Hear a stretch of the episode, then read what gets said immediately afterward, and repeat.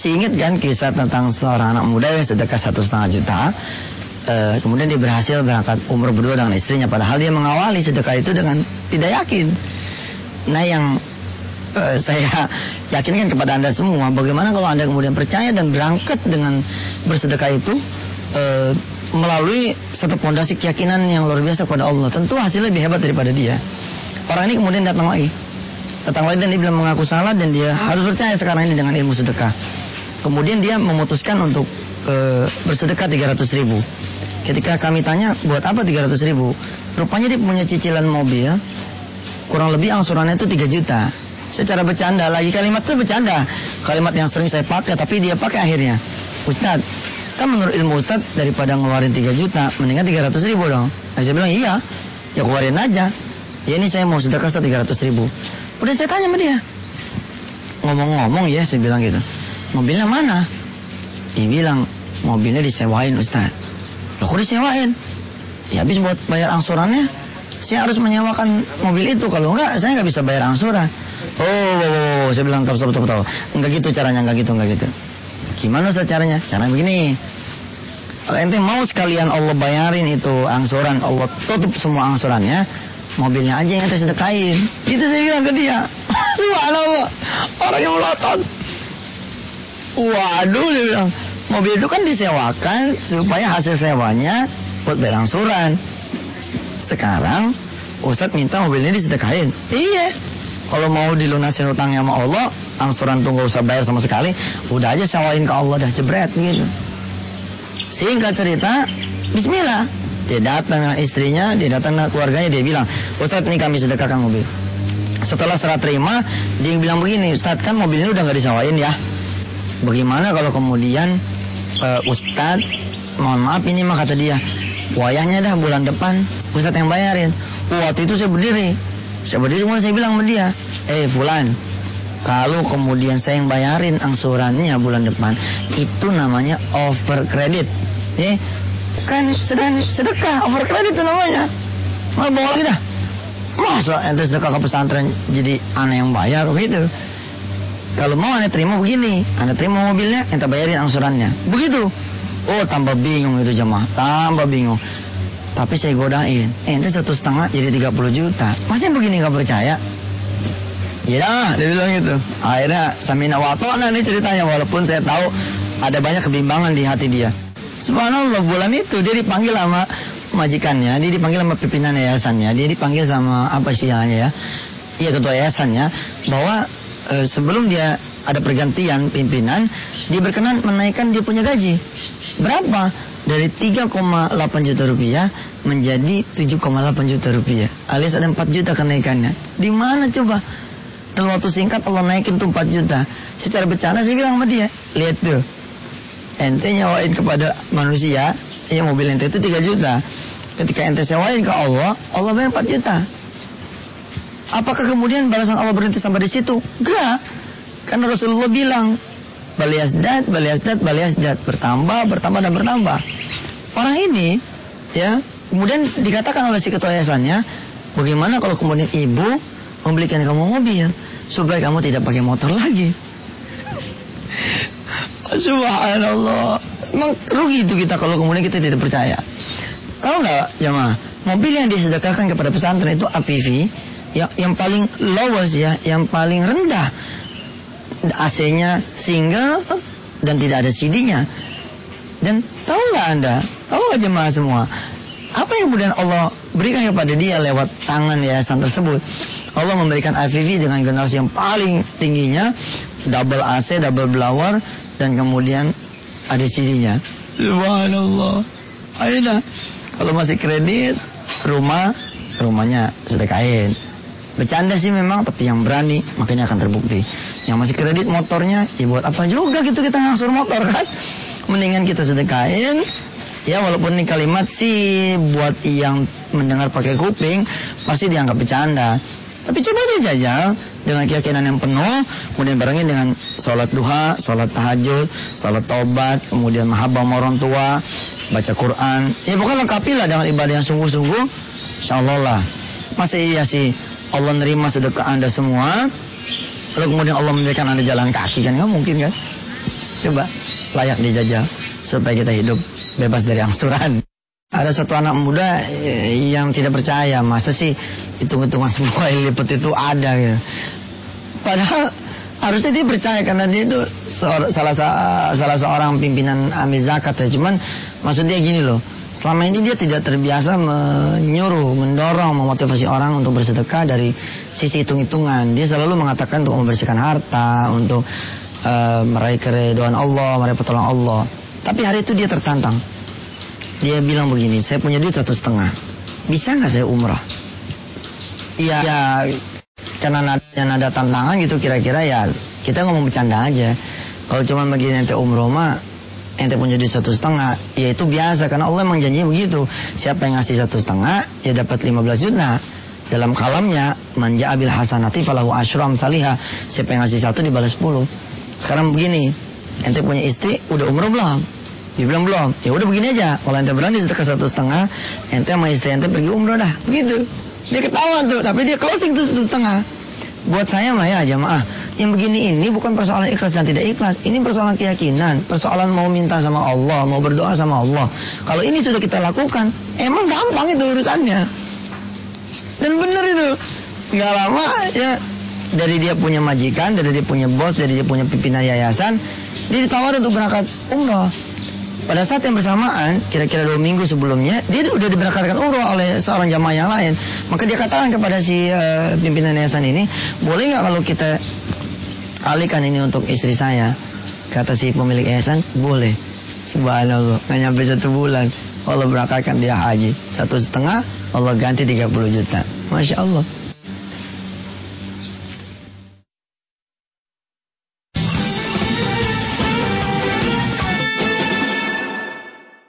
Sedekah itu memang akan membuat apa yang kurang menjadi cukup karena yang mencukupkan itu Allah.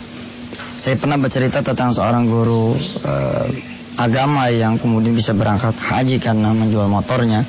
Ada seorang ibu yang kemudian uh, menyedekahkan dia punya tabungan, dia punya tabungan 8 juta. Kemudian dia sedekahkan dari 8 juta itu 1 juta rupiah. Berharap bahwa Allah Subhanahu wa taala akan menggenapkan uh, kepergian haji yang saat itu sekitar 27 juta rupiah. Dia datang, dia bercerita bahwa tabungannya hanya 8 juta dan tidak pernah bertambah. Kalau berkurang 8 juta lagi, kalau naik jadi 8 juta lagi. Ketika mendengar tausiah kami, dia bersedekah. Satu juta rupiah itu kemudian disedekahkan dan dia meminta didoakan supaya Allah betul-betul mengenapkan dia punya uh, tabungan supaya dia bisa berangkat haji. Tanpa dinyana, Begitu dia pulang ke rumahnya, di rumahnya itu sudah ada duit 29 juta rupiah. Bingunglah si ibu ini. Dari mana uang 29 juta ini? Tentu jawabannya dari Allah. Lalu kita bertanya ya, tapi dari Allah kan juga harus ada jalannya lah. Nah ini yang kadang-kadang buat saya sih kalau masalah jalan tuh jangan dipikirin. Jalan sih urusan Allah. Ternyata malam itu ketika uh, si ibu itu berniat bersedekah, Allah menggerakkan hati anak-anaknya sehingga mereka semua berkumpul, bermusyawarah, bermufakat, semua membantu ibunya cash. Nah, pagi-pagi mereka semua itu kumpul di rumah si ibu, sedangkan si ibu sedang pergi keluar tuh nganterin duitnya satu juta. Hasilnya apa?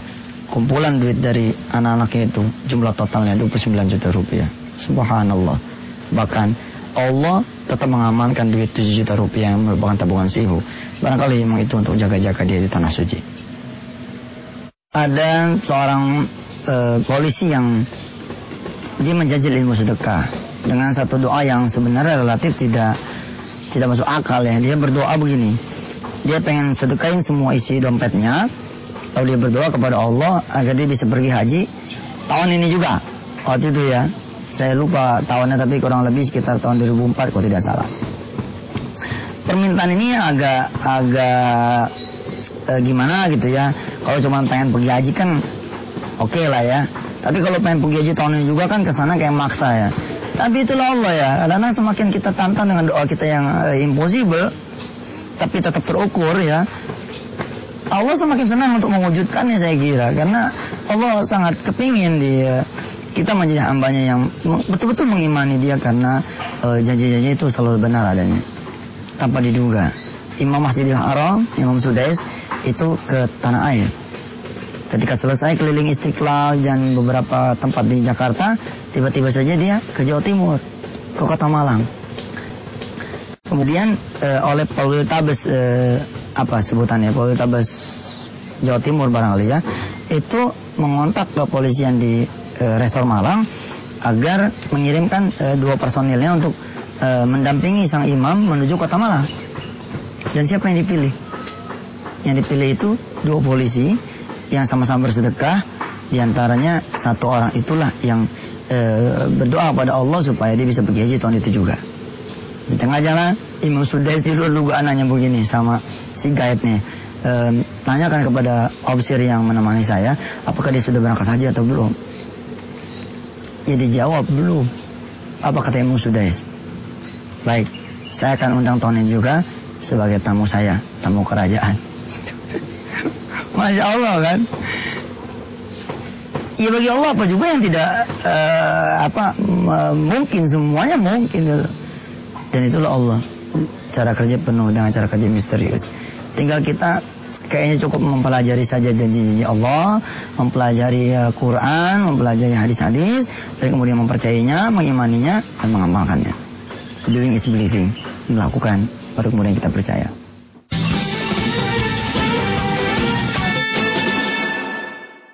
ada dua anak muda yang satu kepengen e, motor dan yang satunya pun sama-sama kepengen motor. Tapi dua-duanya menempuh cara yang berbeda. Yang satu dia nabung dari dia punya gaji e, 100 ribu per bulan. Dia ngincer-ngincer apa? Dia ngincer DP supaya dia bisa ngumpulin satu juta. Kalau sudah ngumpul satu juta dia mau bawa ke leasing, kemudian bisa uh, dia ambil dia punya uh, motor baru dan dia pakailah motor itu dapatkan dia motor, tapi jadi masalah, dia kemudian kredit. Nah sementara si pemuda B, dia taruh keinginan motor itu di atas jada, dia sholatin tuh. Kemudian dia tahu kalau ini motor harganya 10 juta, maka dia cukup bersedekah sejuta karena Allah menjanjikan 10 kali lipat. Artinya nggak perlu sih sebenarnya kita keluar 10 juta, kita keluarin aja sejuta. Kalau sedekah kita sudah mencapai 1 juta, maka hajat kita yang nilainya 10 juta rupiah itu insya Allah Allah akan penuhi. Keyakinan anak muda ini kalau tidak uang yang Allah kasih maka Allah akan kasih motornya kira-kira begitu. Dan ini terjadi. Banyak terjadi seperti ini orang-orang yang kemudian memahami janji Allah itu tidak pernah meleset. Ya dia dia beli daripada dia nabung buat DP toh. Nah, kemudian dia sedekah 100, 100, 100 nggak nyampe 10 bulan ya kan? Hitungannya harusnya 10 bulan kan? Begitu 10 bulan kan dapat 1 juta tuh. Nggak nyampe. Berapa bulan lagi tuh dia jalan dia nikah? Gitu dia nikah kata mertuanya nih motor nggak dipakai kalau mau pakai silakan. Dia ingat oh ini jangan-jangan karena sedekah dia ya. Kemudian walaupun ini motor mertua ya tapi kan dia tetap pakai. Motor leasing kan juga tetap pakai kan tapi harus bayar kalau motor mertua kan enggak. Subhanallah. Kalau mau beli apa-apa itu disabarin hati, jangan langsung main kredit aja. Ya jangan langsung main ngutang karena ini kan sebenarnya persoalan kesabaran itu. Kalau kalau saja kita sabar, kita tempuh jalan-jalan yang membuat kita jadi selamat, Insya Allah sebenarnya kita bisa juga dapat barang yang kita inginkan tanpa kita harus berhutang. Salah satunya misalkan dengan mengoptimalkan diri kita dulu, mengoptimalkan pekerjaan-pekerjaan sambilan barangkali. Terus kita mengintip pekerjaan-pekerjaan kanan kiri yang membuat kita barangkali bisa punya penghasilan tambahan yang tidak perlu kita ngutang, kita dapat. Itu juga ada sholat malam yang belum kita berdayakan, ada duha yang belum kita berdayakan, ada sedekah juga yang sebenarnya sangat sempurna kalau kita mau jalankan kalau urusannya dengan hajat. Ya banyak orang yang kemudian katakan begini, dia ingin mobil ya, belum apa-apa yang udah ada di benaknya, dia jalan ke showroom, lalu ngambil list kredit, lalu dia listing itu berapa uh, eh, DP-nya, berapa uh, asuransinya, berapa angsuran pertamanya sehingga totalnya berapa dia usahakan dia cari itu setengah mati. Padahal yang harusnya dicari setengah mati itu itu DP sedekahnya. Jadi kalau dia mau, mau beli mobil seharga 300 juta misalkan, dia punya duit eh, katakanlah 10 juta.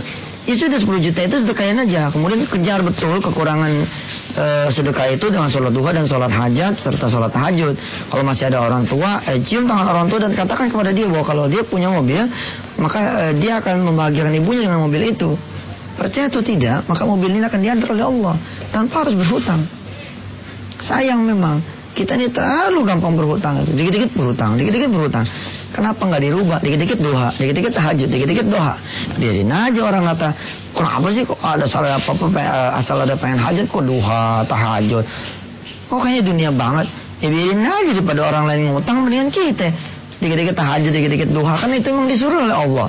Perkara bahwa kita meminta kepada Allah kan nggak pakai duha juga boleh. Nggak pakai tahajud juga boleh. Nggak pakai sedekah juga boleh.